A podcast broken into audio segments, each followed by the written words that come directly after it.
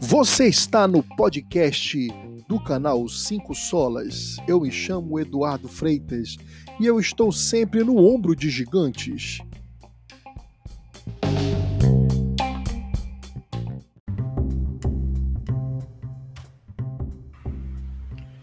E é isso aí, nós estamos de volta. Antes de mais nada, eu gostaria de pedir mil perdões a todos vocês que nos acompanham, que ouvem o nosso trabalho, é, realmente nós demos uma parada, eu e minha esposa Kate. É, eu não quero nem falar também do nosso canal dos Cinco Solas no YouTube, né, que está também um pouco parado. Um pouco não, bastante parado. Mas é porque realmente nós tivemos que tocar a nossa vida, outros projetos que nós estamos desenvolvendo, aprimorando, desenhando, né, para apresentar para vocês, é, para edificação do povo de Deus, da igreja é, e tudo para a honra e glória do nome do nosso Deus e Salvador. É, mas esperamos agora retornar nesse segundo semestre com uma maior periodicidade para apresentarmos para vocês um conteúdo legal, um material bom para que vocês possam se edificar cada vez mais. Peço desculpas por esse ato, mas espero que vocês continuem nos acompanhando e podem acreditar, podem esperar que tem, vai vir coisa boa para vocês. Valeu, espero que vocês curtam esse podcast, esse episódio.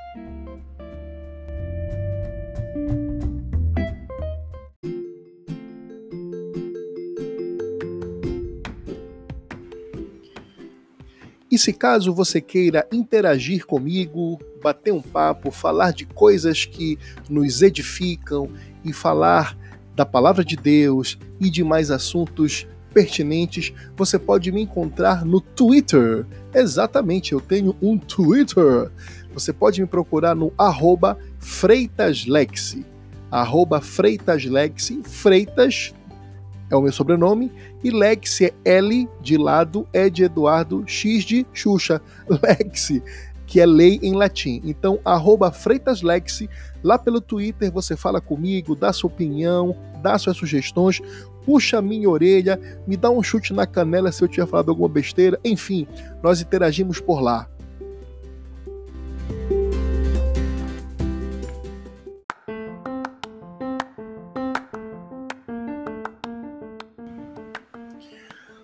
Para quem caiu de paraquedas aqui no nosso podcast, antes de mais nada, seja muito bem-vindo. E em segundo lugar, procure ouvir os podcasts anteriores. O que é que nós estamos fazendo? Nós estamos fazendo uma série é, falando um pouco, aprendendo, estudando. Eu estou estudando junto com vocês também. É, o livro do Robert Hastings Nichols, História da Igreja Cristã. Então eu estou aprendendo junto com vocês, tá? Eu estou lendo aqui o livro e estou tirando aqui as minhas conclusões, as minhas interpretações junto com vocês. É, esse livro é da editora Cristã, eu tenho a 13 terceira edição e ele se encontra à venda no site da editora Cristã. Então procure comprar o seu livro, compre para você acompanhar aqui os estudos comigo. Repetindo, o livro é História da Igreja Cristã, do Robert Hastings Nichols tá? Robert, R-O-B-E-R-T. Hastings, H-A-S-T-I-N-G-S. E Nichols, N-I-C-H-O-L-S. Então é um livro de história da igreja cristã que nós estamos estudando e espero que você aprenda junto comigo. Eu estou aprendendo também lendo esse livro e assim juntos nós vamos nos edificando para sermos bons obreiros aprovados na obra e na seara do Mestre.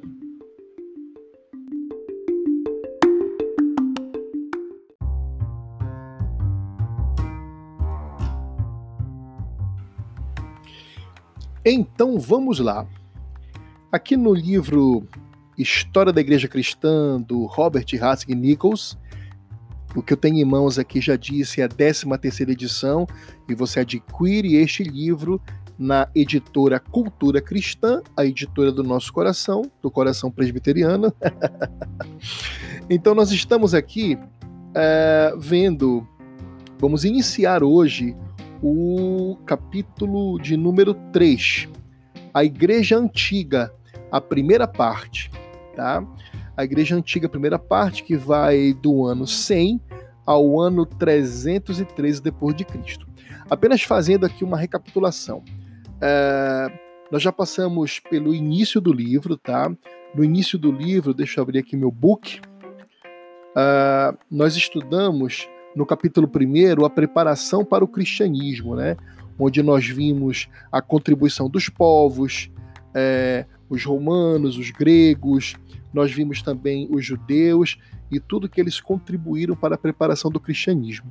Depois nós passamos para o mundo ao surgir o cristianismo, onde nós aprendemos sobre as condições religiosas do mundo, no surgimento do cristianismo, aprendemos as condições intelectuais e as condições morais.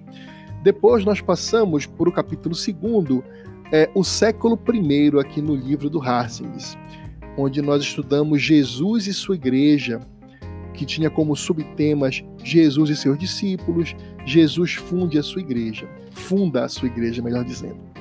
E depois nós passamos por item 2 aqui deste capítulo, que era a igreja apostólica, que foi até o ano 100 depois de Cristo, que tinha como subitens o começo, a extensão da igreja, a vida da igreja, o culto na igreja, a crença da igreja e o governo da igreja. Hoje, então, nós iremos iniciar o capítulo 3, a Igreja Antiga, primeira parte, do ano 100 ao ano 303, 313 depois de Cristo. E vamos lá.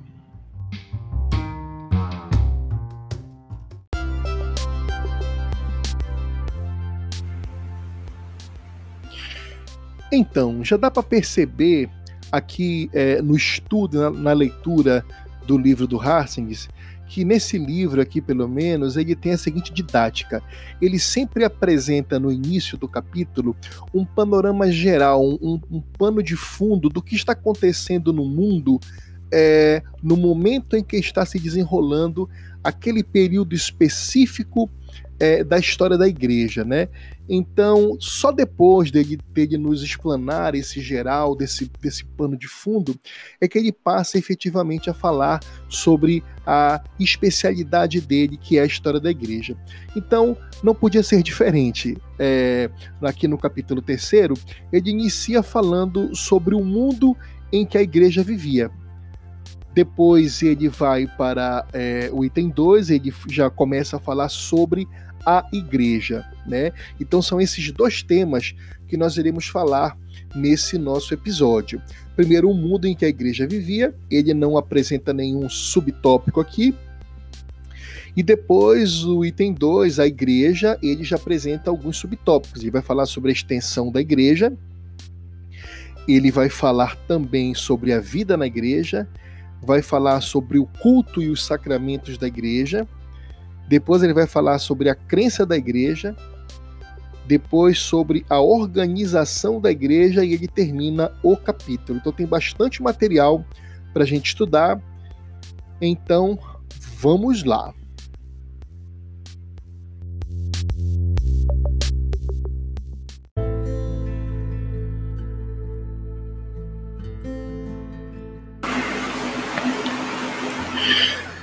Não podia ser diferente que nesse momento é, da história mundial, o Império Romano era o dominante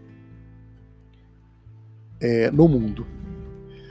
É, e é interessante nós notarmos que nesse momento específico também, o Império Romano alcançou a sua maior extensão foi o momento de maior poderio, ao menos no que concerne a extensão da territorialidade do Império Romano, foi exatamente nesse período da história que ocorreu. É... Trajano, que governou entre os anos 98 e 117 depois de Cristo, é, era um imperador efetivamente nesta época é, do Império Romano. E o Império Romano ele se estendia é, desde o norte do Rio Reno e do Danúbio, ele iria até o Oriente, até o Golfo Pérsico, e o Mar Cáspio. Tá? Então, esse é o pano de fundo é, do que está acontecendo no mundo nesse momento em que o Racing vai nos ensinar é, a história da igreja neste período.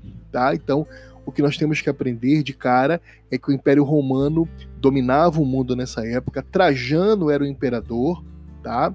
Foi o momento que houve a maior expansão territorial, o maior poderio, ao menos, ao menos o territorial, é, que o Império Romano alcançou, né?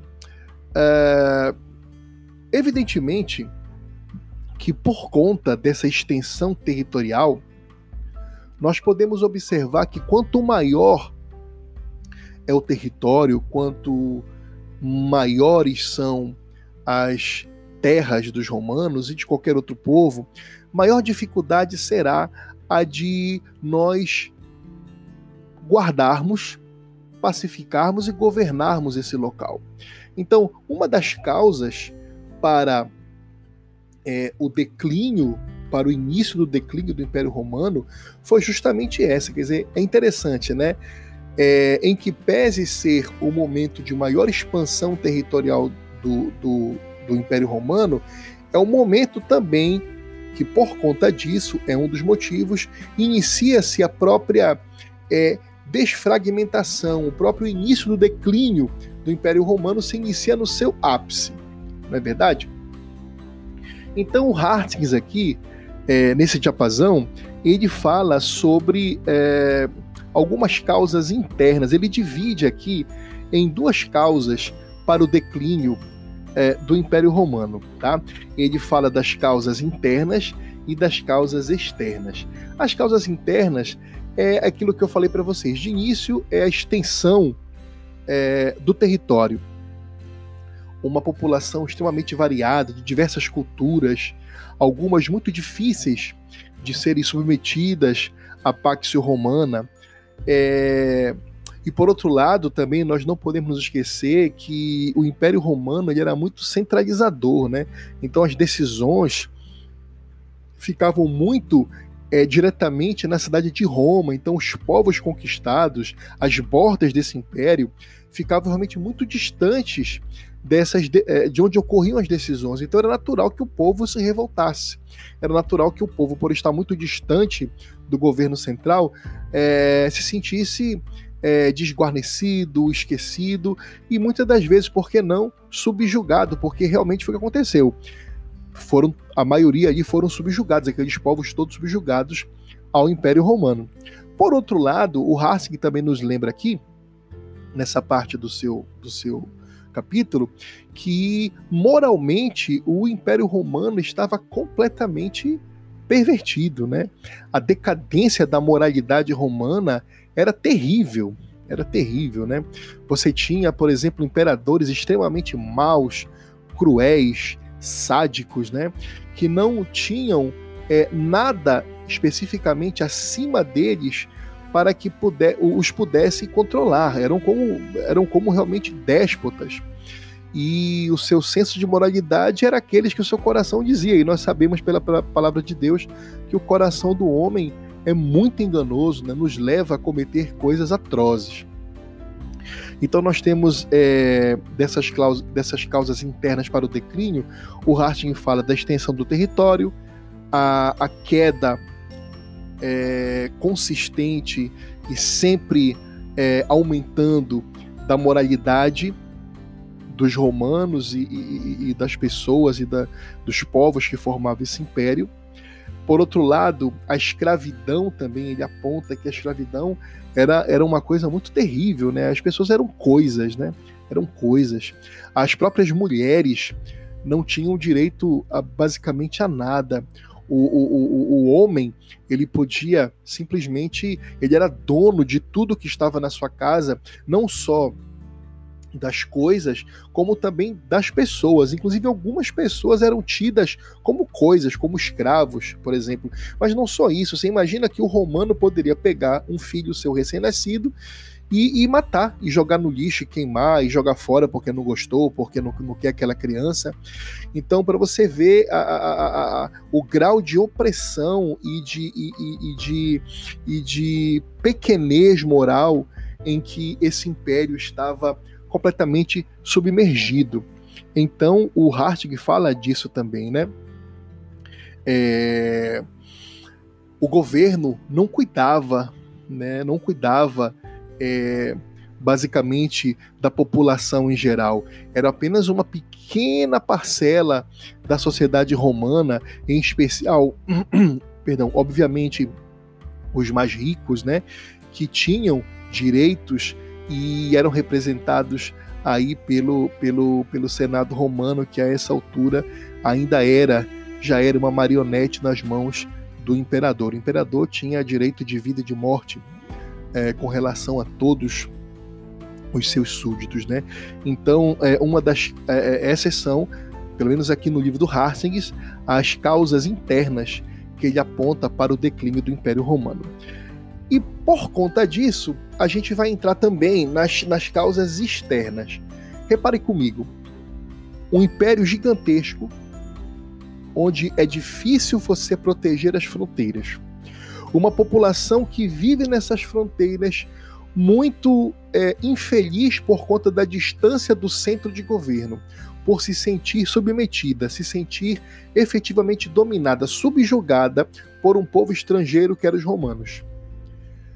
É, esta população que estava às bordas da extensão gigantesca do Império Romano, observando que os seus governantes também tinham uma moralidade terrível e lhes davam péssimos exemplos, e eles também eram pessoas terríveis, com péssimos padrões de moralidade, então, obviamente, isso facilitou para com que os povos germanos, vindo do norte da Europa, começassem a pressionar, a invadir esse território romano.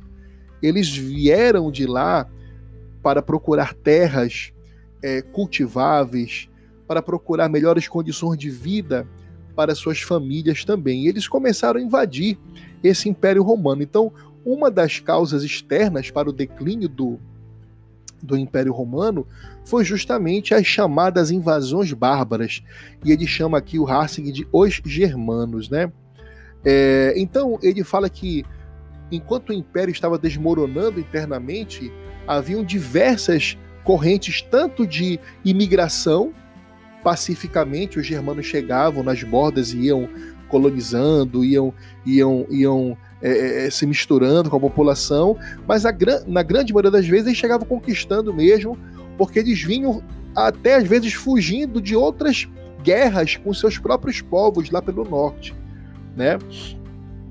Então esses, esses movimentos, né, de, de, de, de de migração, de conquista, é, de destruição, do, do, de início de destruição, de desagregação do Império Romano, foram foi uma das causas, né? Os germanos foram uma das causas também externas para que é, o Império Romano é, entrasse em declínio.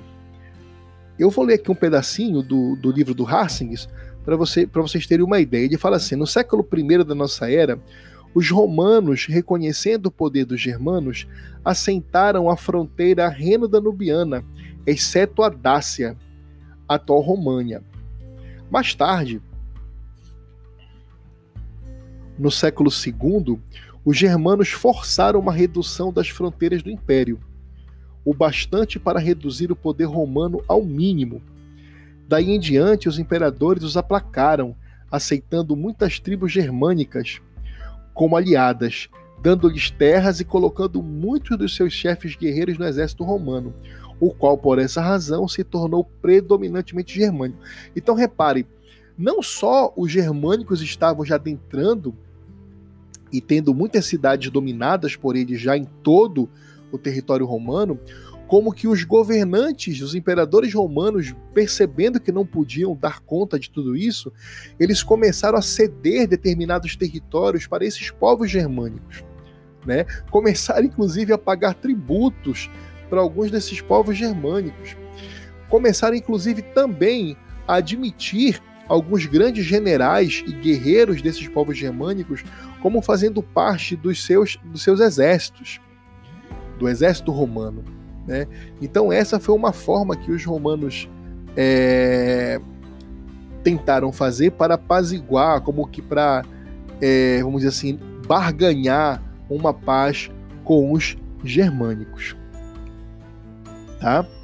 É, ele fala aqui que Diocleciano foi imperador entre 284 e 305 depois de Cristo. É, houve efetivamente aqui um, essa extensão de territori, territori, territorialidade, né? É, eles idealizaram por conta disso uma, uma divisão da autoridade romana em quatro governadores. Ele fala que as capitais ficariam em Roma e Nicomédia, na Ásia Menor. É, esse tipo de governo durou poucos anos até que as mãos poderosas de Constantino arrebataram todo o poder. Uh, então nós temos aqui nesse período, é, especificamente do Diocleciano, né? repito, a data que o Harsig aponta é o ano 284 ao 305 depois de Cristo. É, o Diocleciano observou que o território ele era muito extenso para ser governado por um poder central. Então, eh, os romanos idealizaram essa divisão da autoridade. Né? Eles, eh, eles colocaram quatro governadores para tentar governar essa gigantesca extensão do território romano, e haviam capitais em Roma e Nicomédia, na Ásia Menor. E isso durou essa divisão, né, para tentar apaziguar esse grande, essa grande satisfação dos povos. E não esqueçam que os soldados do exército romano já eram, em sua grande maioria, é, germanos. Germanos, né? Então eles já tinham o poderio militar praticamente já estava na mão dos germânicos e os imperadores romanos apenas estavam cedendo espaço, não só territorial, mas no seu próprio exército para eles, combinando com Diocleciano aí dividindo o poder entre quatro governadores nessas, nessas duas capitais. Isso, isso durou até a chegada de Constantino, é, que somente no ano 323 tornou-se o único imperador e restaurou de novo a unidade do Império Romano. Não é verdade? Então, nós temos que entender que esse é o pano de fundo da história desse período da Igreja. O início do declínio do Império Romano, por conta de causas internas e externas. As causas internas é a grande extensão territorial, como nós discutimos agora há pouco, a decadência moral daquele povo, é, a distância do centro de poder, que era Roma, e tudo isso favoreceu as, as ditas invasões bárbaras por parte de povos germanos, que de tanto pressionar, eles foram praticamente é, conquistando todas as bordas do Império Romano, colonizando estas terras, se misturando com a população, de posse que os imperadores romanos se viram obrigados a não só permitirem que eles ficassem no território romano, como também que eles tivessem uma certa independência do poderio central de Roma, bem como também chegou o momento de tanta de tanto poderio, de tantas invasões, de tanta falta de poder de Roma para contornar esse problema, que os próprios imperadores permitiram que os grandes guerreiros germânicos pudessem ingressar no próprio no próprio exército romano, sendo generais romanos, né? Então até as forças armadas romanas eram em sua maioria germânicas. Isso culmina com o Diocleciano dividindo o poder entre quatro governadores em duas capitais. E tudo isso dura até a chegada de Constantino. Então, esse é o pano de fundo. Está acontecendo isso no mundo é, para que nós possamos perceber o porquê as motivações, as consequências de todo esse pano de fundo, como isso influencia na história da igreja, é o que nós vamos começar a ver a partir de agora.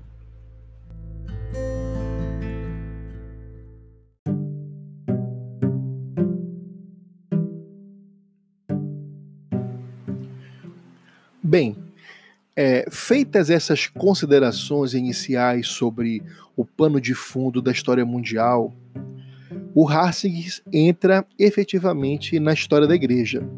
Então, nesse, nesse item 2, ele vai falar sobre a igreja especificamente. Aí nós temos a extensão da igreja, depois nós temos a vida na igreja, depois o culto e os sacramentos da igreja, depois a crença da igreja e por último a organização da igreja. Então esses são uh, os subitens que o Hassen divide aqui o estudo da história da igreja propriamente dita. Bom, primeiro ele começa falando sobre a expansão do cristianismo entre os séculos II e III. Tá? Então, entre, é, entre o ano 100 depois de Cristo e o reinado de Constantino, o Haskins avisa que o cristianismo já tinha alcançado um progresso extraordinário, sendo uh, praticamente a maior religião de cunho universal, ou seja, aberta a todos os povos, é, no mundo inteiro. Não havia outra religião de cunho universal tão é, com tantos adeptos quanto o cristianismo nesse momento da história. Tá? Uh, eu vou ler aqui um pedaço do trecho aqui do livro dele, que ele fala assim: O cristianismo já se mostrara mais inclusivo do que qualquer outra tradição cultural. O cristianismo não tinha alcançado somente os limites do império, até mesmo o leste da Síria e a Mesopotâmia receberam influência poderosa.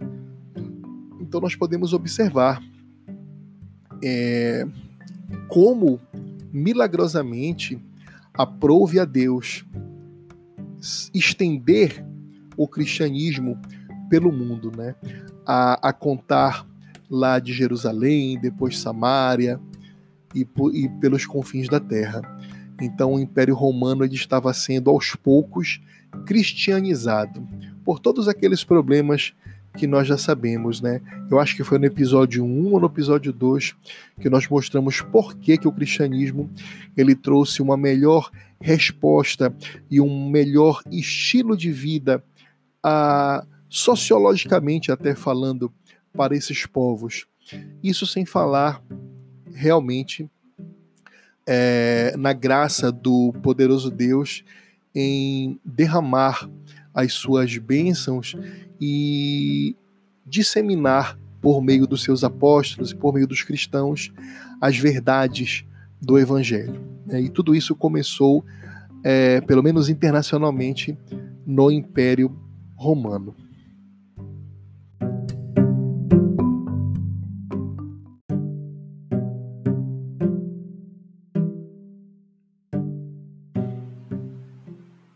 Essa expansão que o cristianismo que o cristianismo teve ao redor do Império Romano, né, e pelo, e pelo mundo como um todo, mundo conhecido naquela época, é, se deu não só também por conta da própria é, do próprio é, declínio do Império Romano, é, ele se deu também, e isso é óbvio, pela vontade soberana de Deus.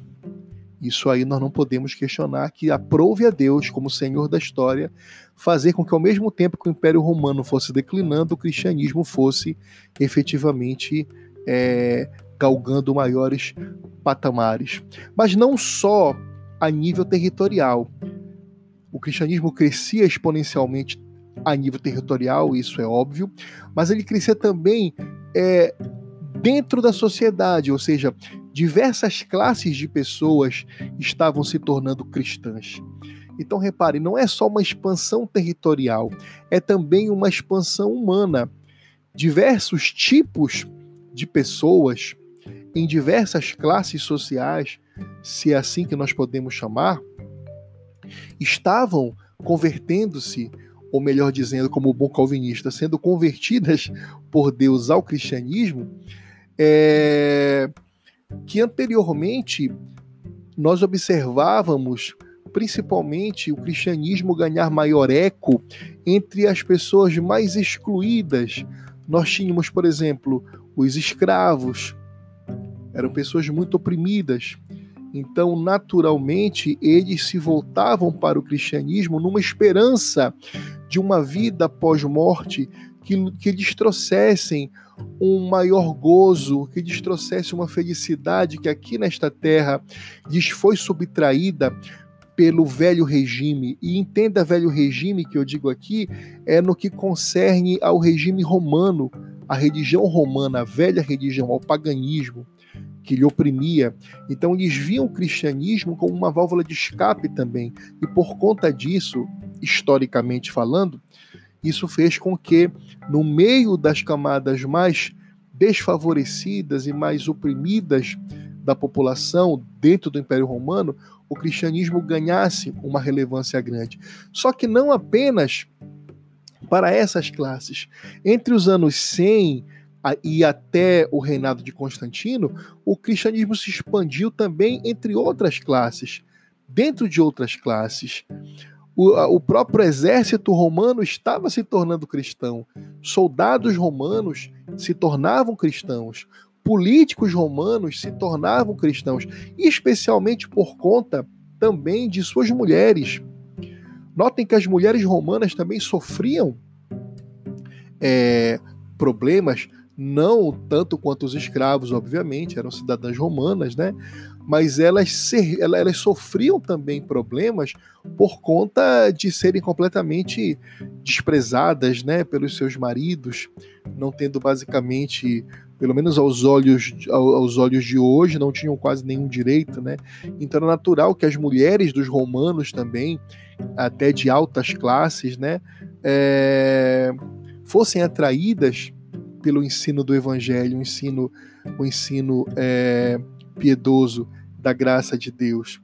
Então, é, por conta de suas mulheres, até os próprios romanos, os homens, passaram também, até de dos altos escalões, passaram também a serem cristãos. Então, note que houve um, um, um aumento de, do cristianismo, não só a nível territorial, mas entre classes também.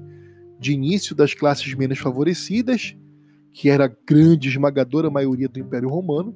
Só isso já dava um, um, um, um, crescimento populacional gigantesco ao cristianismo, mas também agora para uma classe dita dominante, para uma classe que eram os próprios cidadãos romanos, os, os, os militares romanos, e por aí vai.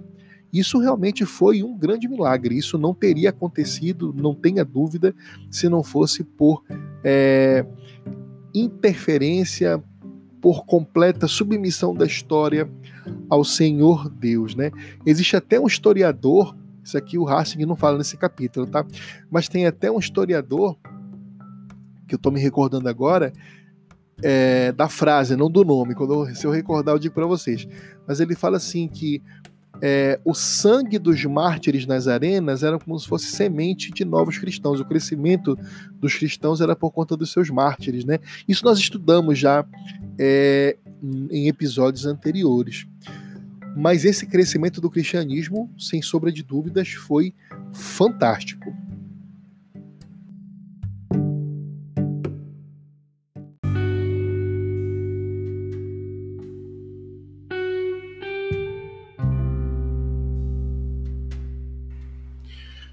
O Hastings agora, de maneira muito inteligente aqui nesse capítulo, ele vai, ele vai apontar para a gente especificamente é, quais foram os meios desse crescimento do cristianismo, não só a nível territorial, como a nível de classe de pessoas. Né? Ele aponta aqui os missionários cristãos como sendo é, um dos meios pelo, pelos quais a igreja se expandiu territorialmente, porque a pessoa era convertida por Deus e ela assumia para si um dever, o chamado de Cristo do ir de pregai. Então essas pessoas, esses missionários, eles iam para, para os locais mais distantes, mais, é, é, é, vamos dizer assim, inacessíveis para a própria autoridade romana chegar, e lá esses missionários chegavam e evangelizavam, e eles davam o seu sangue, a sua vida, para mostrar para aquelas pessoas que eles estavam agindo de forma errada, que eles estavam vivendo em pecado, que eles estavam vivendo de maneira imoral, de maneira que desagradava a Deus. E esses missionários, eles eram um exemplo vivo na sua moralidade e no seu poder de manejar a palavra de Deus também, e na própria, é, como já disse, na piedade cristã que eles viviam, eles, eles arrastavam pessoas para o cristianismo, entenda aí arrastar no melhor sentido da palavra, tá? É, tem um ditado que fala assim que palavras podem convencer, mas o exemplo arrasta. Então é nesse sentido que eu quero dizer, né? Que eles não só pregavam a palavra de Deus, mas eles viviam a palavra de Deus. E, e essa piedade pessoal dos missionários arrastavam milhares e milhares de pessoas, porque alguns até se foram martirizados. Então aquelas pessoas olhavam, poxa, uma pessoa ser queimada viva, ser jogada numa arena para ser comida por bestas, pessoa crucificada de cabeça para baixo, esfolada, esfolava vi, esfolada viva, e por aí vai, das coisas atrozes e terríveis que fizeram com os missionários, e eles foram maravilhosos, eles, eles foram os responsáveis por essa expansão territorial do cristianismo. Por outro lado, também, o Hastings ele aponta que no que concerne a expansão, pelo menos entre as classes mais favorecidas, mais instruídas da população, né? Por quê? Porque os missionários eles favoreceram a expansão territorial e das classes menos favorecidas, né? Mas as classes, vamos dizer, mais favorecidas, mais intelectualizadas, que tinham maior poder político, né, e social da época, eles não eram, eles não eram arrastados tão fáceis assim não é, pelo que os missionários faziam. Então, aprove a Deus levantar nessa época grandes apologistas e mestres. Tá? Apologistas, o Harsings, ele aponta o Justino e o Tertuliano, e mestres ele aponta o Orígenes. Né? Então, esses homens, e os apologistas e os mestres, eles trabalhavam mais com a questão da intelectualidade. Eles, eles confrontavam a teologia e a filosofia vigente na época. Eles mostravam o porquê que a religião pagã, porquê que o pensamento do, do modus religioso antigo era um, uma religião vazia. E eles mostravam intelectualmente o porquê que o cristianismo era superior. Então eram grandes apologistas aqueles que defendiam a fé, que mostravam que defendiam a fé, não só no sentido de defesa a falsas acusações, porque os, os cristãos eles sofreram muito calúnias, difamações, injúrias por parte é, dos pagãos.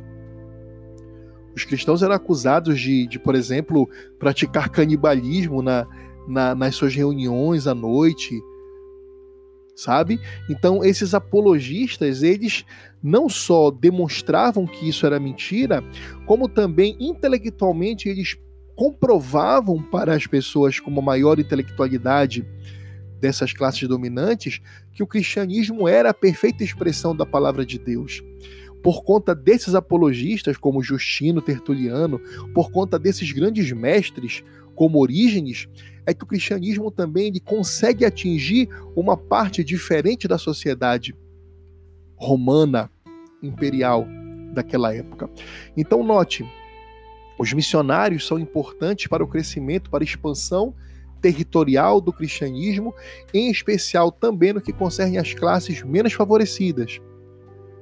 Já os apologistas e os mestres, eles são responsáveis pelo crescimento é, do cristianismo e pela e foi um instrumento pelo qual Deus utiliza para converter o coração é, das pessoas que tinham uma, uma, uma, intelectualidade mais desenvolvida da época. Por quê? Porque eram pessoas que conheciam grego, conheciam os mitos, conheciam os filósofos, né? Então, Justino, Tertuliano, Orígenes foram homens de uma mentalidade, de uma racionalidade fantásticas.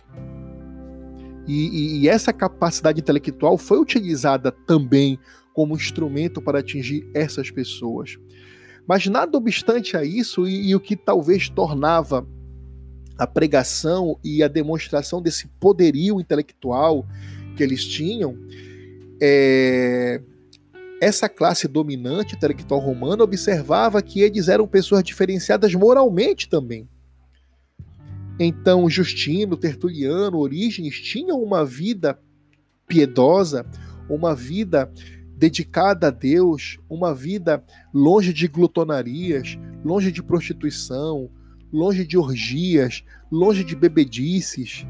Então eram pessoas com uma vida piedosa e publicamente piedosa também. E isso, como eu disse para vocês, não convencia apenas como palavras, arrastava por conta do seu exemplo.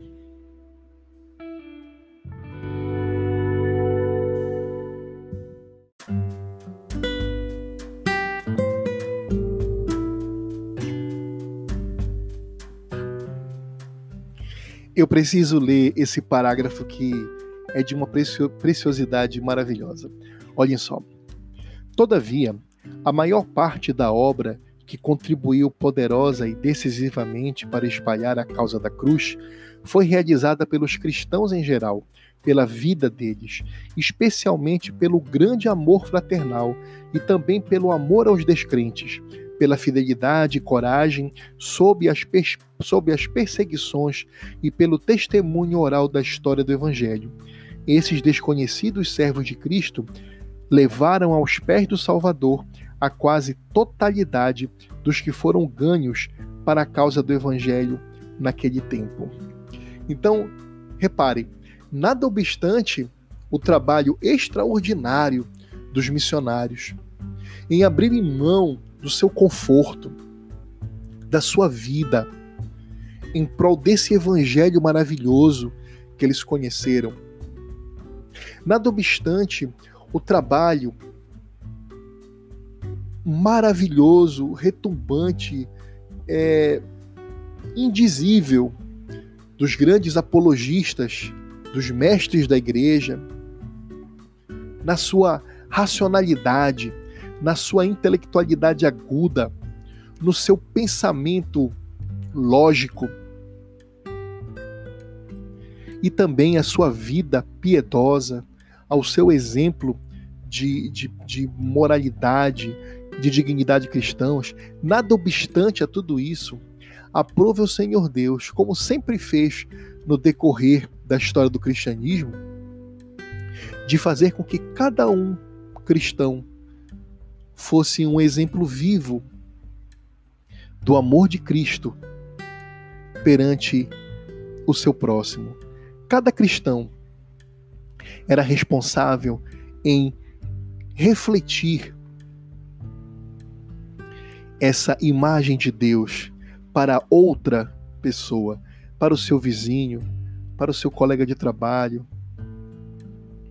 Então, note que o maior trabalho, que a maior causa para a expansão do cristianismo foram os cristãos comuns, como eu e como você.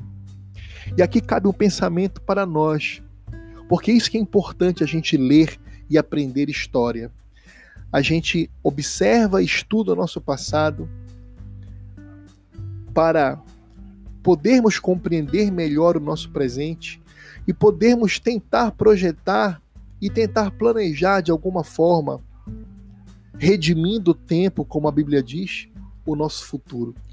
O que é que nós estamos fazendo enquanto cristãos nos nossos locais de estudo, de trabalho, de amizade, de coleguismo, nas nossas famílias, Será que nós estamos refletindo verdadeiramente essa luz de Cristo?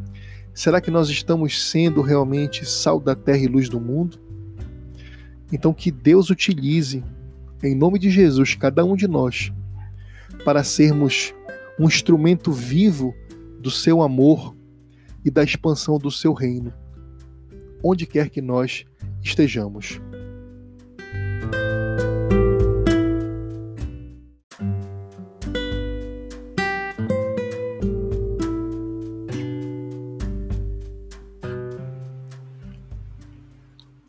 Conta dessa expansão do cristianismo, tanto territorial quanto nas camadas da sociedade do Império Romano, era natural que o antigo regime, que o inimigo, melhor dizendo, se levantasse contra o cristianismo.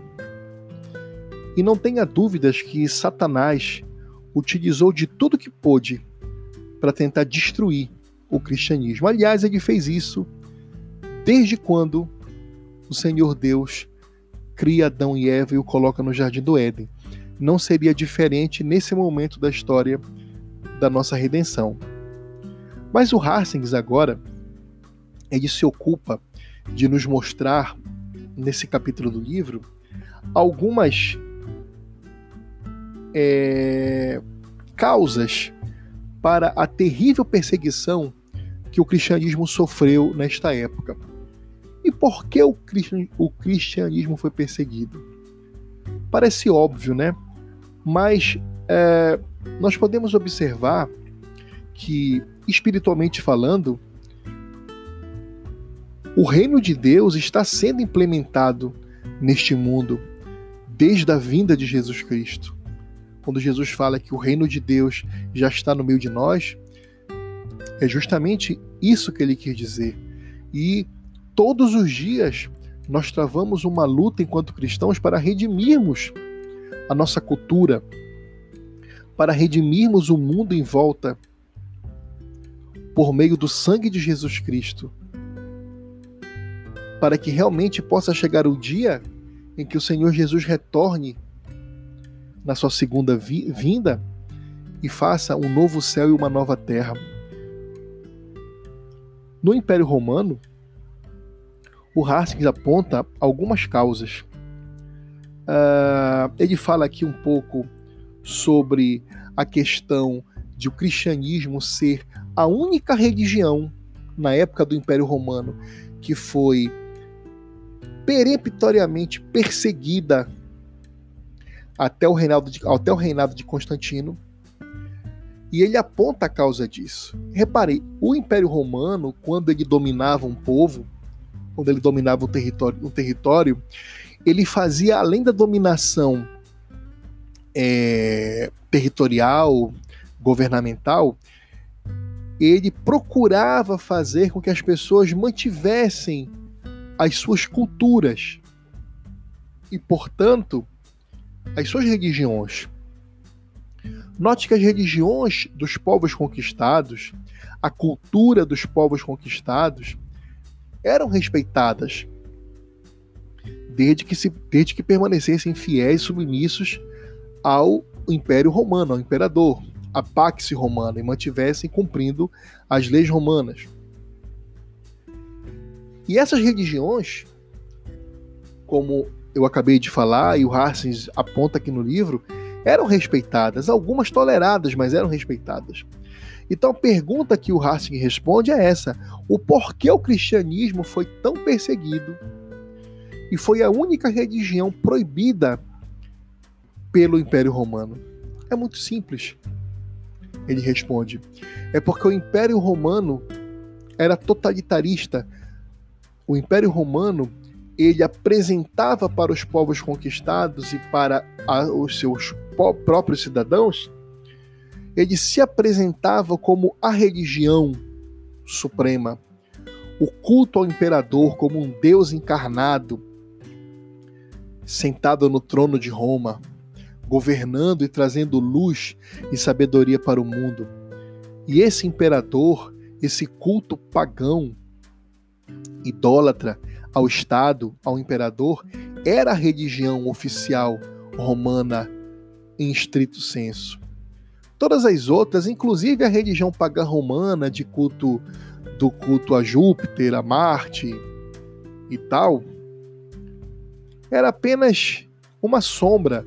O que tinha na realidade, aos olhos humanos falando, né, não aos espirituais, que aos espirituais nós sabemos que são espíritos e potestades demoníacas que fazem isso, né? Mas aos olhos da história, aos olhos humanos, essas religiões mitológicas eram apenas uma sombra do atual interesse, do perdão, do real interesse do Império Romano, que era ser a única fonte de onde emanava poder e que exigia respeito e submissão total e absoluta, com ninguém acima deles, o próprio Estado romano, o próprio imperador sendo a sua personificação. E o cristianismo ia de encontro a isto. Não que o cristão fosse, como nunca foi, um desobediente civil, um desrespeitador de leis, nós nunca fomos assim. Muito pelo contrário, em toda a Bíblia nós aprendemos a respeitar as leis dos homens. Mas tem um pequeno detalhe. Abre uma vírgula e começa-se um aposto gigantesco e maravilhoso. Desde que essas leis do homem, essas leis do Estado, não nos obriguem a desagradarmos e a desobedecermos o nosso Deus, a quem nós prestamos única, absoluta submissão e adoração. Ora, nós somos vassalos de um único suzerano, que é Deus. E nós somos povo de um único rei, chamado Jesus Cristo. É isso que fez com que os romanos perseguissem de tal forma o cristianismo. É essa submissão que o cristão tem mesmo diante da arena, mesmo diante da chama do fogo, mesmo diante da cruz, mesmo diante da navalha do decapitador, mesmo diante da morte, mesmo diante do, da tortura, do suplício, o cristão não dobra os joelhos para César nem para o Estado. O cristão dobra os joelhos ao único que é digno de adoração e louvor, a Deus ao Deus da Bíblia, que é Pai, Filho e Espírito Santo. O nosso único Rei chama-se Senhor Jesus Cristo. É por conta disso que o Império Romano perseguiu tantos cristãos. E por conta disso também que os nossos mártires chocavam e arrastavam uma multidão de novos convertidos para o cristianismo. Repare como devia ser um espetáculo grandioso você ver alguém enfrentar uma morte terrível com a coragem de se submeter somente a Deus, a Jesus Cristo. Nós não fazemos ideia do que seja isso. Eu comparo muito quando nós estamos assistindo algum esporte e a gente observa, a gente observa alguém que está perdendo, alguém que é mais fraco, assim, pelo menos aos nossos olhos, a gente começa a torcer para o mais fraco, né? Para aquele que está perdendo, aquele que está em dificuldade. Eu comparo isso também com a perseguição feita aos cristãos.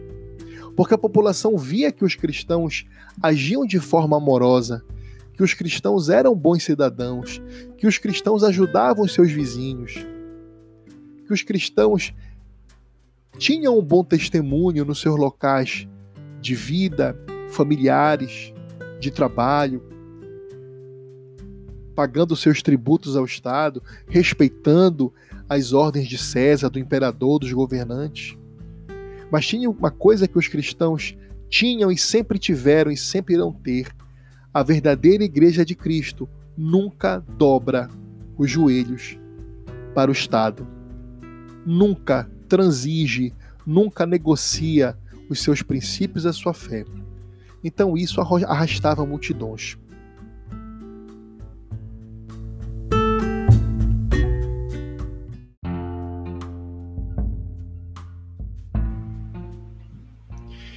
De acordo com Hassings, essas perseguições terríveis que a igreja passou por conta da, da, da sua natureza só se deu em 331 depois de Cristo, quando ocorreu o Edito de Tolerância, que ele foi editado pelo Galério, que era imperador do Oriente. É, esse Edito de Tolerância é, ele reconhecia a loucura da perseguição aos cristãos. Então, esse edito fez com que não é, fossem é, não fosse mais permitido, porque era permitido o magistrado, alguém denunciar que o, o seu vizinho era cristão e essa pessoa era sumeramente perdia, sumariamente perdia os seus bens, era arrastado, era morto, enfim. Em 331, como eu disse para vocês, o Racha aponta nesse edito de tolerância de Galério que era proibido agora fazer isso com os cristãos. Então, somente a partir daí, no ano 331, que com esse edito de tolerância, o cristianismo passou a, passou a ser menos perseguido do que era antes. Tá? Dois anos depois, em 333, quase perto de 334,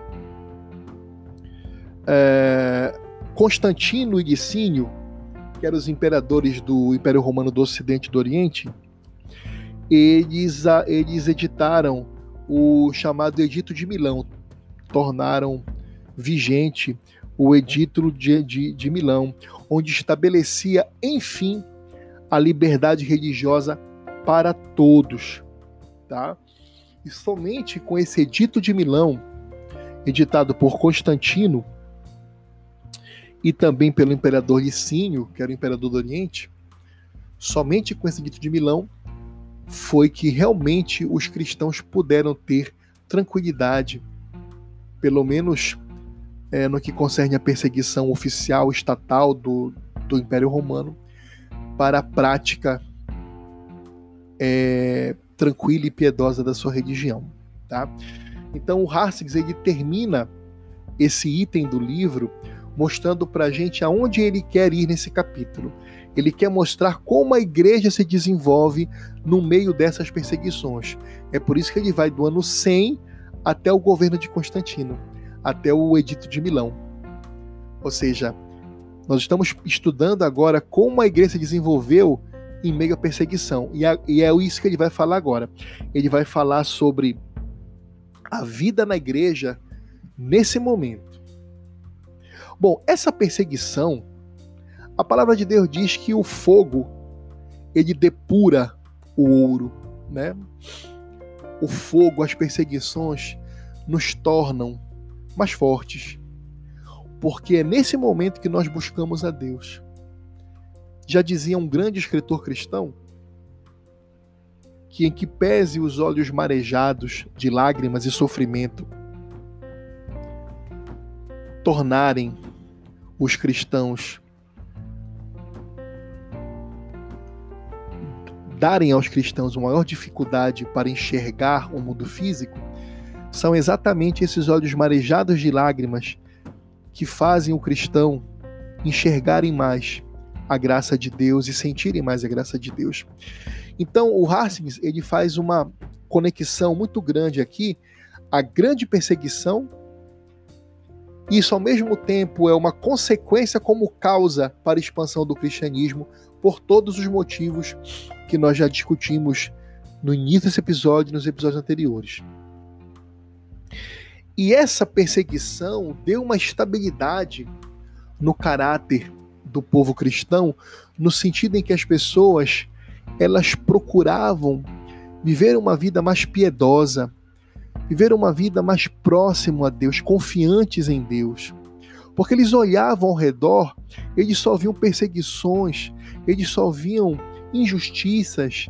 Eles, é, nós temos que ter a, a exata noção da realidade no momento em que você poderia ter a sua casa arrombada e um filho seu levado por ser cristão, ou um adolescente ver a sua mãe e o seu pai serem jogados na arena por serem cristãos. Percebe? Ou você ser um comerciante perder o seu comércio, a sua fonte de vida, de alimentos, simplesmente por ser cristão. Essa perseguição tornava o cristão verdadeiro, o eleito, a igreja verdadeira, mais piedosa, depurava o caráter do homem e da mulher de Deus de uma forma que em outra circunstância talvez não ocorresse. Vamos trazer aqui para nós quantas das vezes, quantas das vezes o Senhor Deus nos dá um período de bonança, de tranquilidade, de paz, e nós nos vemos esquecendo do Senhor, nos esquecendo de ler a Bíblia, de estudar a Bíblia, de irmos à igreja, de orarmos, meus irmãos, de orarmos, de nos dedicarmos às coisas de Deus, porque nós estamos, vamos abrir um aspas aqui, bem alimentados, empregados, satisfeitos com os prazeres que o Senhor nos proporciona. E quantas vezes, irmãos, nós passamos por aperreios, nós passamos por dificuldades, nós, está, nós estamos passando pelo vale da sombra da morte, onde nós não podemos olhar nem para o lado nem para o outro, nós só temos um lugar para olhar para o alto. É do alto que vem o nosso socorro, né? já dizia o salmista. Então, voltando para nossa nosso estudo de história, era exatamente isso que acontecia, que aconteceu nessa época do ano 100 ao ano 300 até o Edito de Milão. Essa perseguição forjou cristãos cujo senso de temor a Deus, de piedade a Deus, eram fantásticos, cuja coragem de enfrentar a morte todos os dias era inigualável. No entanto, Hartings aponta também que houveram dificuldades. O Hartings aponta que por conta disso houveram também é, alguns problemas que surgiram na igreja, né? Ele fala que nesse momento surge o ascetismo. Para quem não sabe, o ascetismo é você se distanciar do mundo e ir para locais distantes achando que você vai estar longe do pecado.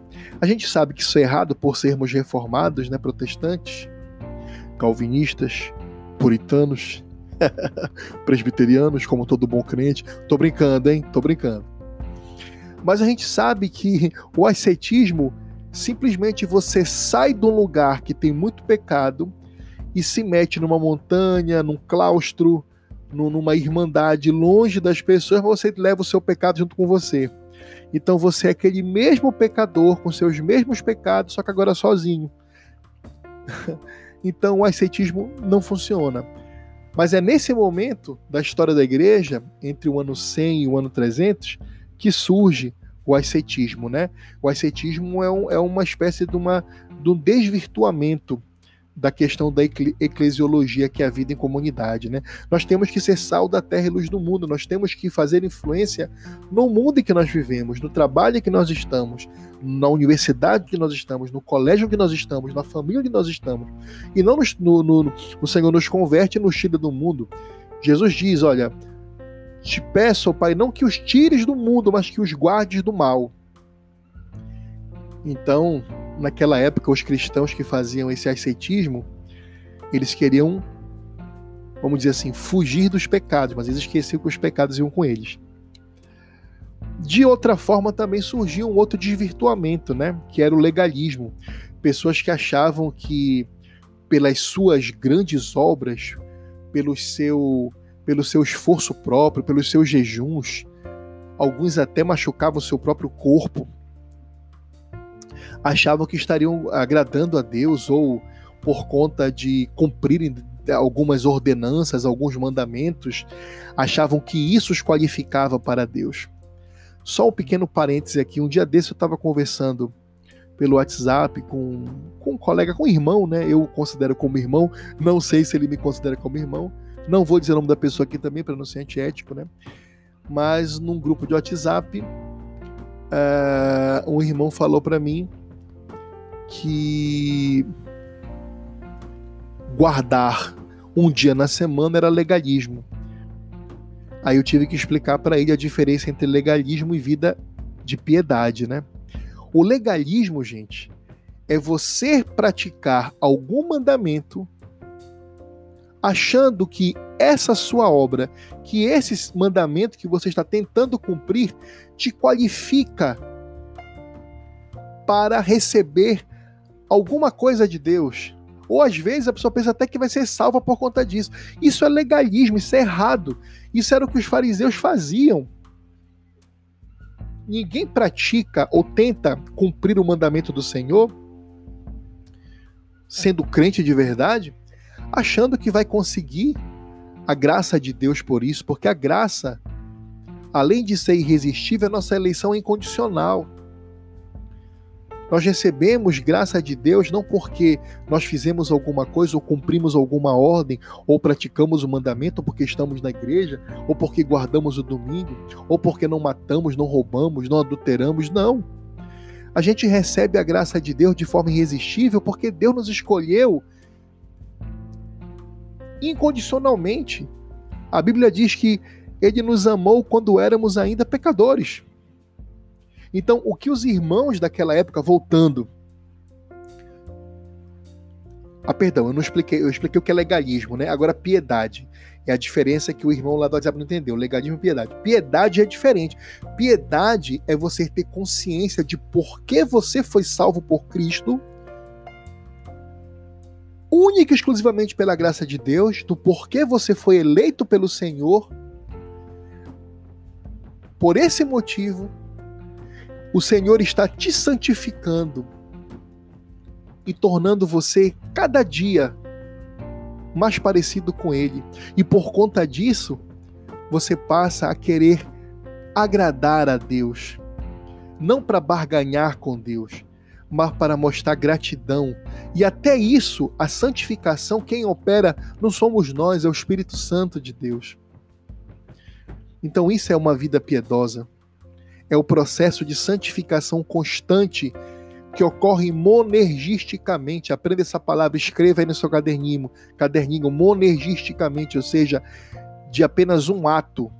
É Deus, é Deus que aciona, é Deus que é o autor da santificação também. O Espírito Santo te santifica e é ele que te faz querer estar na igreja domingo.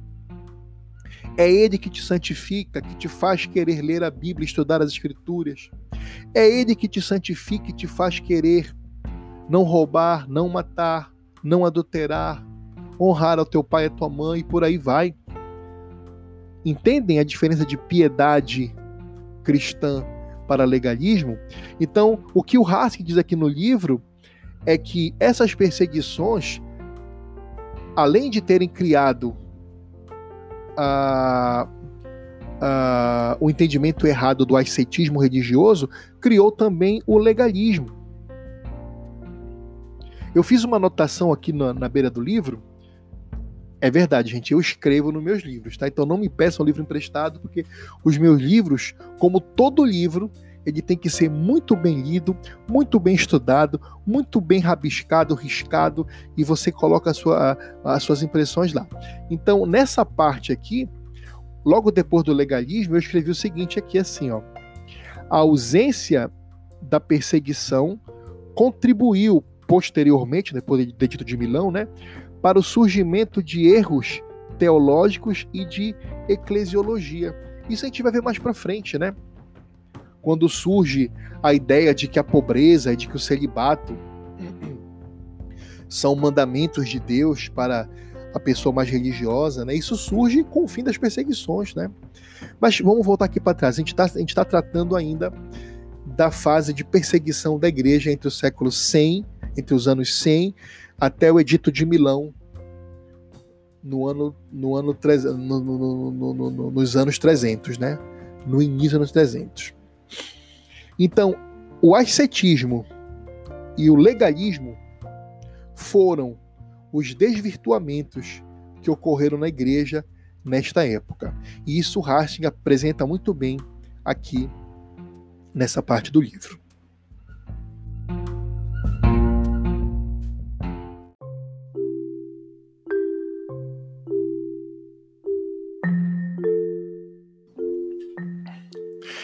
É, agora o Hastings vai falar sobre o culto e os sacramentos da igreja, né?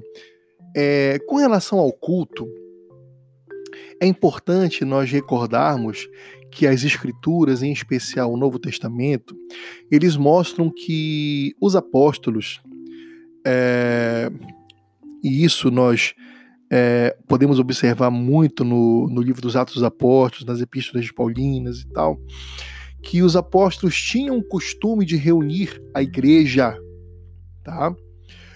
No primeiro dia da semana, no domingo. De modo que os apóstolos, sendo verdadeiros profetas de Deus, por terem recebido essa missão do apostolado, e só eles receberam a missão do apostolado, é, eles eram receptáculos diretos dos ensinos de Jesus. E foram os próprios apóstolos que instituíram a questão do domingo ser o sábado cristão. É, então, desde essa época, a igreja primitiva, a igreja histórica, se reunia no domingo. O culto era dirigido a Deus no domingo. O Hartgs confirma isso, dizendo que em meados do século II, o domingo já era reconhecido amplamente por toda a igreja como o dia do Senhor. Então, é interessante como nós vemos alguns irmãos que são sabatistas e que ficam questionando essa questão do dia do Senhor. Isso não foi uma mudança perpetrada por Constantino, pelo Edito de Milão ou por nada. O dia do Senhor vem desde os Atos dos Apóstolos. Foram os apóstolos que fizeram, foram os apóstolos que substituíram o dia, ao invés de ser no sábado, que era uh, o dia desde a criação do mundo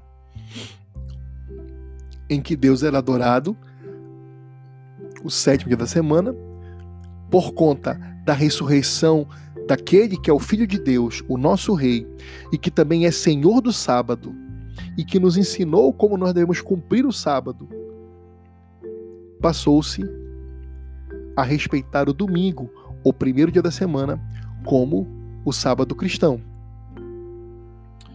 Uh, por outro lado, também com relação aos sacramentos da igreja,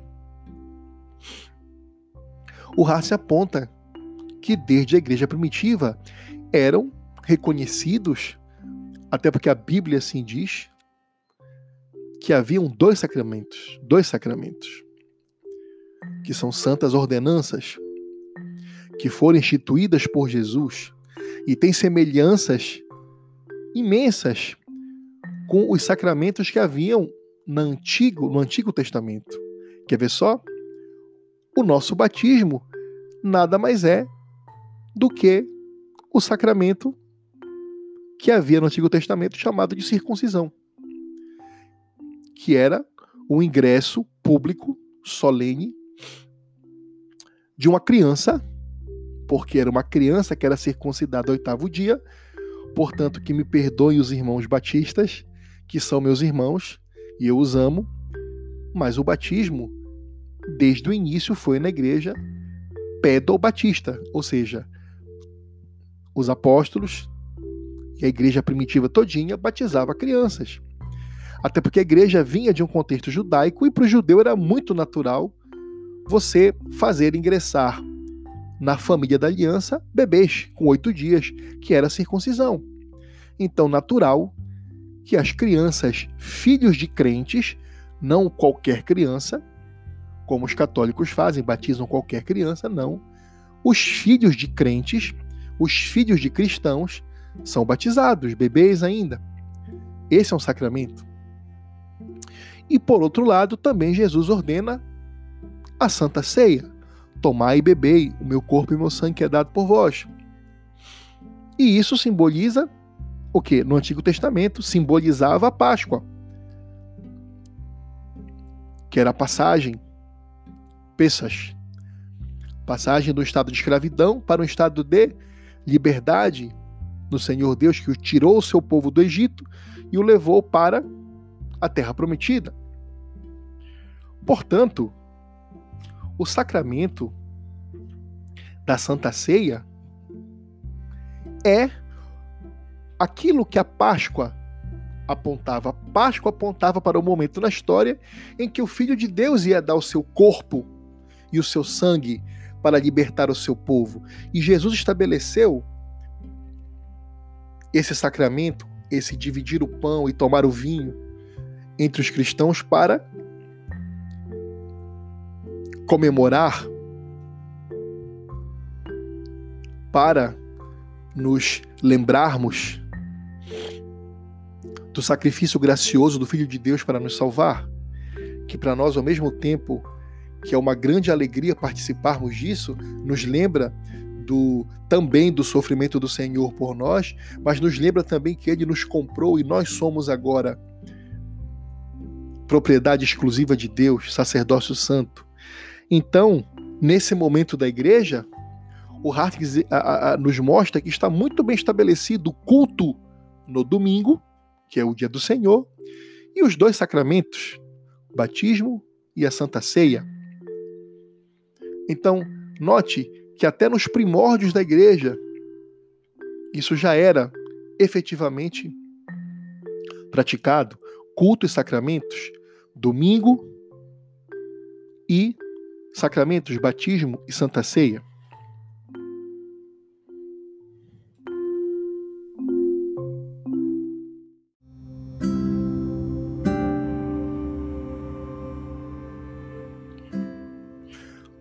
Vamos prosseguir, que agora o Harsig ele inicia uh, o seu penúltimo item deste capítulo. Estamos chegando no final. Esse podcast já está grandão, né? A deu mais de uma hora pelo jeito.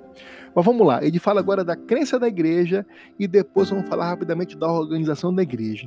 Bom, com relação à crença da igreja, é nesse momento que surge é, o credo apostólico. Então você, católico, que está ouvindo, um grande abraço para você, seja muito bem-vindo. Você é muito bem-vindo aqui nesse podcast.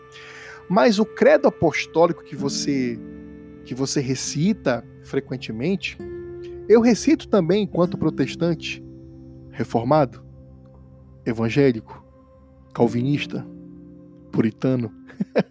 eu recito também é o crer em Deus Pai Todo-Poderoso, Criador do céu e da terra, e em Jesus Cristo, seu único Filho, nosso Senhor, que foi concebido pelo poder do Espírito Santo, nasceu da Virgem Maria, padeceu sob Pôncio Pilatos, foi crucificado, morto e sepultado, desceu à mansão dos mortos, ressuscitou ao terceiro dia, subiu aos céus, conforme as Escrituras, e lá está sentado à direita de Deus Pai, e virá a julgar os vivos e os mortos creio no Espírito Santo, na Santa Igreja Católica, que significa universal e não a romana, na comunhão dos santos, na remissão dos pecados, na ressurreição da carne, na vida eterna. Amém.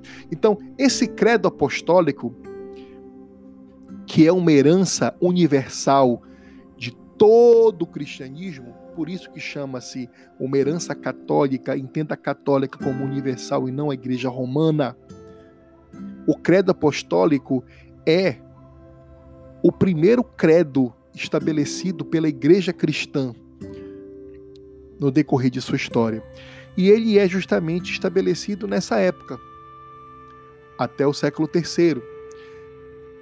A sua formação ela é bastante discutida pelos teólogos e historiadores.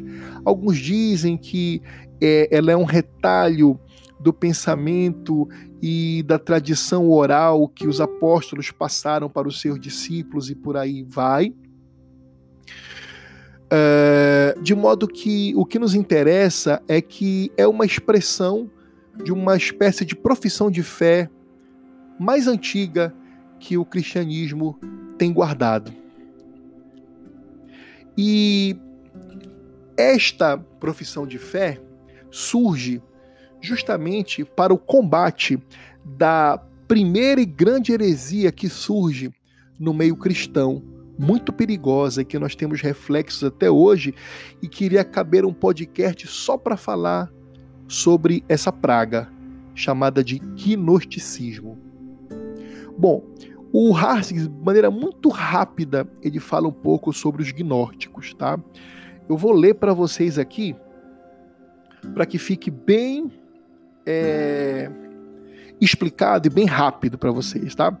Ele fala assim, o Harsens. Na teoria, o gnosticismo era muito semelhante ao cristianismo, por isso mesmo muito perigoso. Ao mesmo tempo, ele se distanciava da doutrina cristã. Aí olha só, aí vem as características do gnosticismo. Reparem só, voltando aqui, citando Harsens. Pois negava que Deus fosse o criador do mundo e dos homens, como também negava que Cristo tivesse tido uma vida física real. Compreende? Então, basicamente, essas eram as duas bases para a heresia do gnosticismo. Os gnósticos negavam que Deus havia criado o mundo e os homens, e também diziam que Cristo não veio é, não teve uma, uma vida física e real. E note que João diz, que João, lá na, na epístola dele, fala que o anticristo é todo aquele que diz que Jesus não vem em carne. Então repare que os apóstolos lutaram contra o gnosticismo. Nos evangelhos você vai ver que a maior parte dos momentos em que os apóstolos se irritam e você observa no texto que eles estão irados ali por conta dessas heresias, é por conta da heresia gnóstica, de falsos mestres gnósticos, ou por conta dos judaizantes também.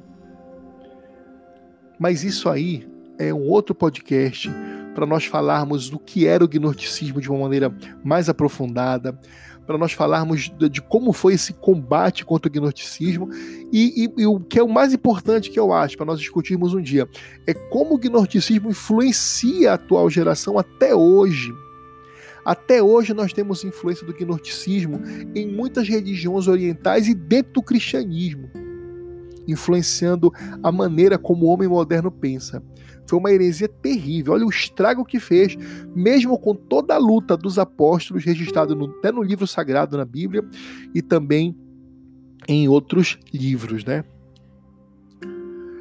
É, o Hartings ele fala do gnosticismo só para pontuar esse item que é da crença da igreja, é que ele aponta que que o credo apostólico ele foi justamente consubstanciado, ou seja, ele foi registrado para que o catecúmeno, ou seja, aquele que está aprendendo os rudimentos da fé cristã, pudesse ter uma formulazinha de, de, de uma confissão a dizer creio em Deus Pai, um credo, né? Para lutar contra o gnosticismo. Repare que o credo apostólico ele vem mostrando é, que Jesus vem em carne e osso, que Jesus morreu, que antes Jesus nasceu da Virgem Maria, que ele padeceu, foi uma pessoa física, que ele ressuscitou, que Deus é o criador do mundo. Tá compreendendo? Então, por isso que o Haskins fala aqui um pouco do gnosticismo. Então, ele termina é, essa parte do livro, falando da crença da igreja, é, ele termina assim, citando Harsing: As ideias que a seu respeito surgiram foram simplificadas nesses dois aspectos: sustentar a crença no único Deus e dar a Cristo o lugar que lhe era devido. Ou seja, o que? O credo apostólico. Ele surge nesse, neste intuito.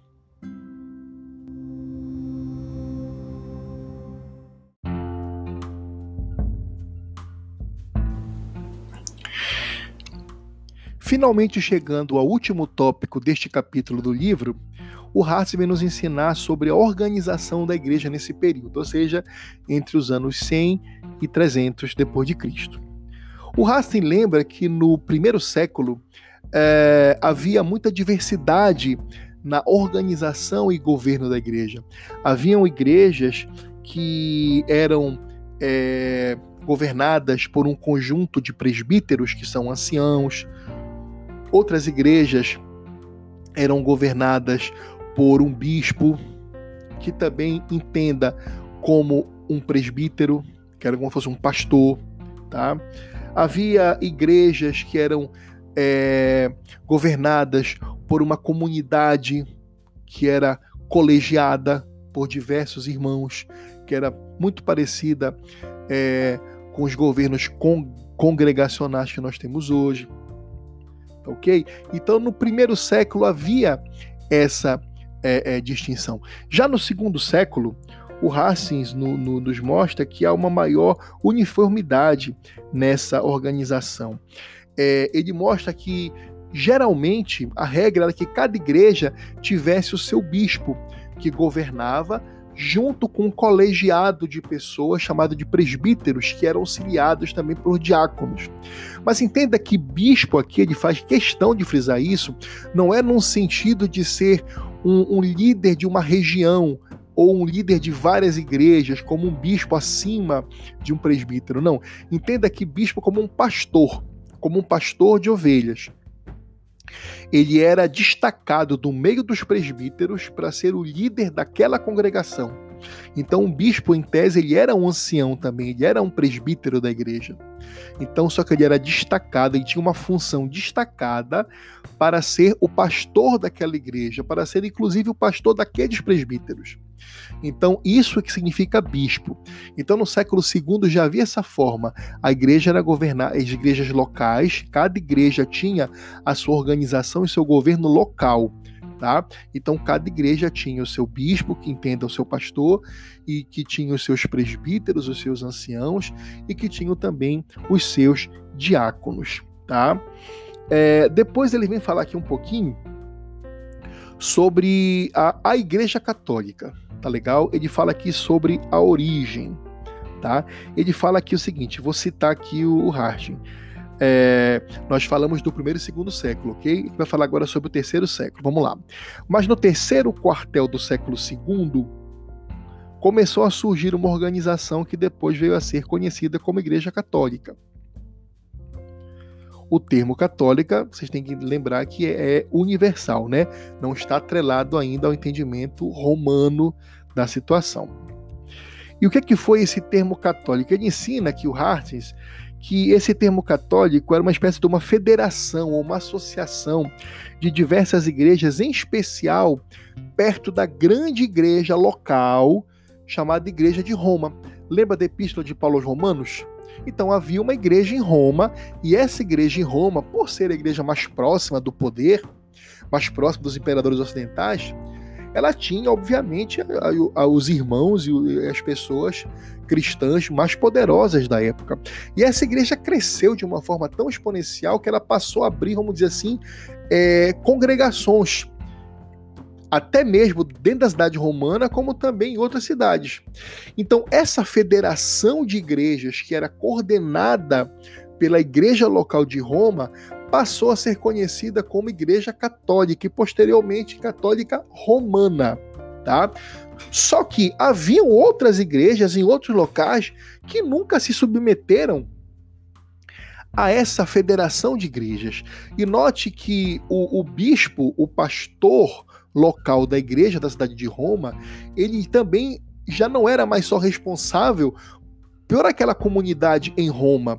Ele era responsável, ele era o bispo daquela comunidade da igreja de Roma e também de todas as congregações em volta de Roma e todas as igrejas que foram criadas dentro da federação desse catolicismo romano. Então percebe como começa aí no século III depois de Cristo. Aí que começa a surgir a Igreja Católica Romana.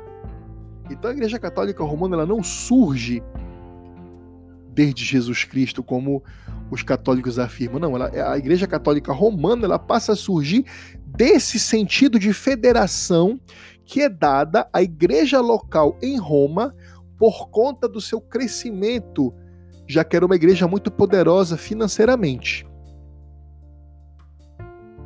Então é nesse momento que nessa federação específica eles começam a fazer uma distinção entre bispo e presbítero e diácono. Eles passam a ensinar, no caso, que os bispos são responsáveis por diversas igrejas e os presbíteros, que depois se tornariam padres, seriam responsáveis por cada igreja local e os diáconos ajudariam esses padres, esses presbíteros. Então note que isso surge somente no início do século III. E repare a maneira como isso vai se dando. É da igreja local de Roma a sua volta e por aí vai. Mas note que a igreja de Roma era apenas uma entre diversas igrejas. É só você pegar o Novo Testamento e ver que tem epístola de Paulo à igreja de Roma, tem, mas também tem a igreja de Corinto, tem a igreja de Éfeso, de Tessalônica, Então, nós temos diversas igrejas que surgiram entre esses séculos I e III que não faziam parte da Igreja Romana nem se submetiam a essa federação romana que veio a gerar a Igreja Católica Romana como hoje nós a conhecemos. Uh, vamos prosseguir. Uh, ele fala agora sobre, sobre uh, o credo da igreja como um todo, tá? A igreja passa a estar formalizando o cânon do Novo Testamento, porque o do Antigo Testamento já estava formalizado. Nós temos a Septuaginta, né? E o Novo Testamento passa a ser estabelecido, o cânon do Novo Testamento como nós o conhecemos hoje. E a Bíblia passa a ser uma só. A Bíblia, Antigo e Novo Testamento, é o livro da igreja. Tá? E nós tínhamos o credo, né? O credo era comum em toda a igreja, aquele credo apostólico. Então, entenda, catolicismo é, é diferente de de catolicidade. Catolicidade tem mais a ver com a universalidade do pensamento cristão, da religião cristã. Nesse sentido de catolicidade, eu, como protestante, reformado, cristão, eu também sou católico. Por quê? Porque eu tenho a Bíblia como o meu livro sagrado. Porque eu recito e acredito no credo apostólico. Então isso me torna um com a igreja, uma igreja universal, católica. Esse é o sentido de catolicidade. Mas eu não pertenço ao catolicismo romano, por quê? Porque eu não faço parte daquele grupo de pessoas que gerou essa federação a partir da igreja em Roma e que posteriormente se auto-intitulou como a única igreja verdadeira.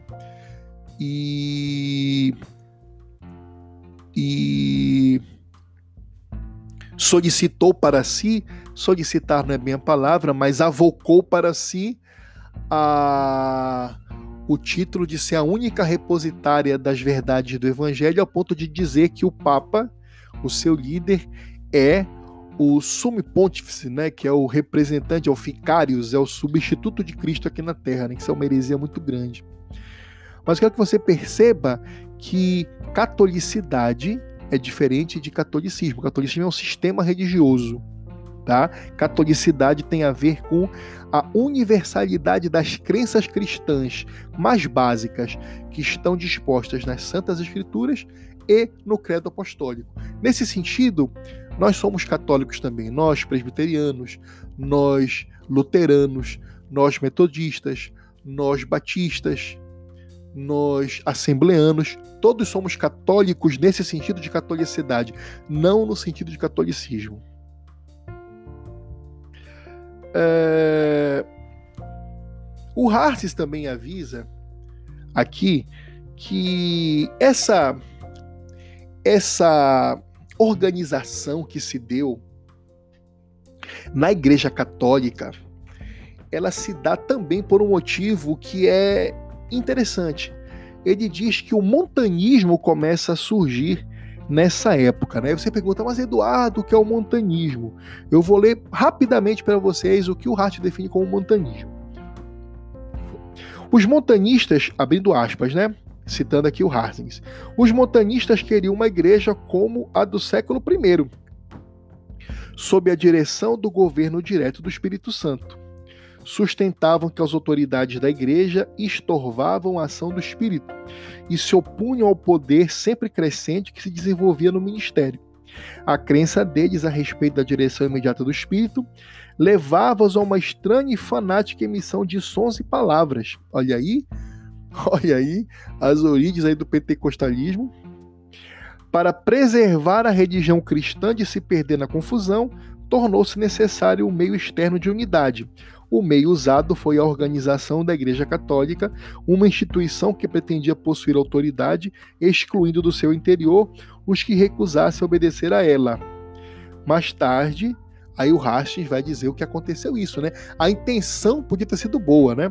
O católico pode falar assim, não, mas olha os montanistas aí queriam fazer uma bagunça no credo da igreja, na nossa unidade, é por isso que foi foi necessário que a igreja se, se federalizasse, tivesse uma unidade no sentido de governo e não no sentido de crença, porque no sentido de crença nós já somos universais, nós já temos um, uma catolicidade, mas eles queriam uma unicidade no sentido de governo da igreja. Aí o Hart critica, é, que teve o lado ruim disso. Ele vem aqui, ó. Mais tarde, esse fato teve, resu teve resu resultados funestos mas nesse tempo foi necessário. Então é interessante que o Hartz aqui, em que pese não ser católico, ele diz que, que o surgimento da Igreja Católica foi necessário naquela época por conta de que se evitasse esses arroubos de, de teologias malucas que estavam se inventando naquela época. Né? Nós já tínhamos, por exemplo, o ascetismo, já tínhamos é, é, a questão do legalismo, já se tinha também a questão aí dos gnósticos, já se tinha agora também os montanistas. Então, o Hartz entende por necessária aí a questão é, da Igreja Católica ter surgido nesse século III. Eu percebo que ele, eu não sei se foi aqui um, um equívoco do tradutor, né? Ou se realmente o Hartz quis dizer isso no original. Mas eu percebo lendo até agora, estudando com vocês, é que o que ele quer dizer é que essa unidade, essa catolicidade de crenças é importante. Ele não está aqui elogiando, percebo eu, ou justificando de forma positiva é, o surgimento da Igreja Católica Romana no sentido de ser a única que governa por sobre a Igreja de Cristo aqui na Terra. Ele não está defendendo isso, até porque ele mostra que isso aí teve resultados funestos depois. O que ele quer dizer, eu estou percebendo isso, e é assim que eu estou interpretando o texto, é que ele está dizendo que é necessário que a igreja tenha uma unidade, um corpo doutrinário muito bem estabelecido, bem como é, é, um, um, grupo de práticas bíblicas comuns, e evidentemente a Bíblia sendo a única fonte de fé e de prática do povo de Deus, para que se evite heresias. É nesse sentido que eu acho que o Ratzinger está falando. Tá ok? Uh, depois ele passa a iniciar a falar sobre a distinção que começa a haver por conta do catolicismo romano da diferença de um clérigo para um leigo. Então, aquela questão do sacerdócio universal de todo crente, que depois, graças a Deus, quando o Senhor reforma a igreja no século XVI e XVII, você vê surgir, ressurgir, né, com Lutero, reafirmando a questão do sacerdócio universal de todo crente. Mas é nesse momento do surgimento da, da Igreja Católica Romana é que começa a se distinguir quem é do clero e quem é leigo, como se o leigo não fosse também não tivesse a função de sacerdócio universal que todo crente tem. Uh, então, basicamente, é assim que o Hastings ele vai terminando esse capítulo falando do surgimento da, da Igreja Católica, né? É... Por fim, ele fala aqui o seguinte: eu vou abrir aqui uma aspas para ver aqui o último texto do Hart referente a esse capítulo. Ele fala assim: a partir do fim do século II, os bispos de Roma começaram a reivindicar a autoridade geral. Aí, aí, aí, come, aí, aí você vê, é, o erro veio antes, né? Aí foi se aprofundando, aprofundando, e pronto, pumba, culmina em heresia, em perseguição e naquilo que vai desencambar na reforma protestante. Então, voltando a Racha, ele fala assim: a partir do fim do século II, os bispos de Roma começaram a reivindicar a autoridade geral. Um século mais tarde, essa liderança já tinha sido reconhecida no Ocidente, não porém no Oriente.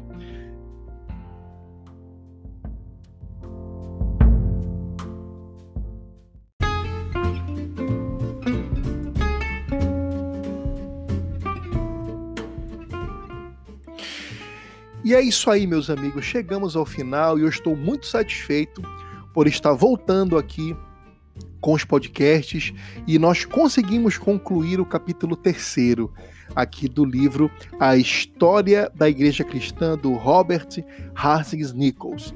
da editora Cultura Cristã. Para mim foi um prazer imenso, porque eu estou estudando, como eu estou dizendo, né? Eu estou estudando junto com vocês. Olha, eu não sou pastor, eu não sou teólogo, eu sou apenas o que?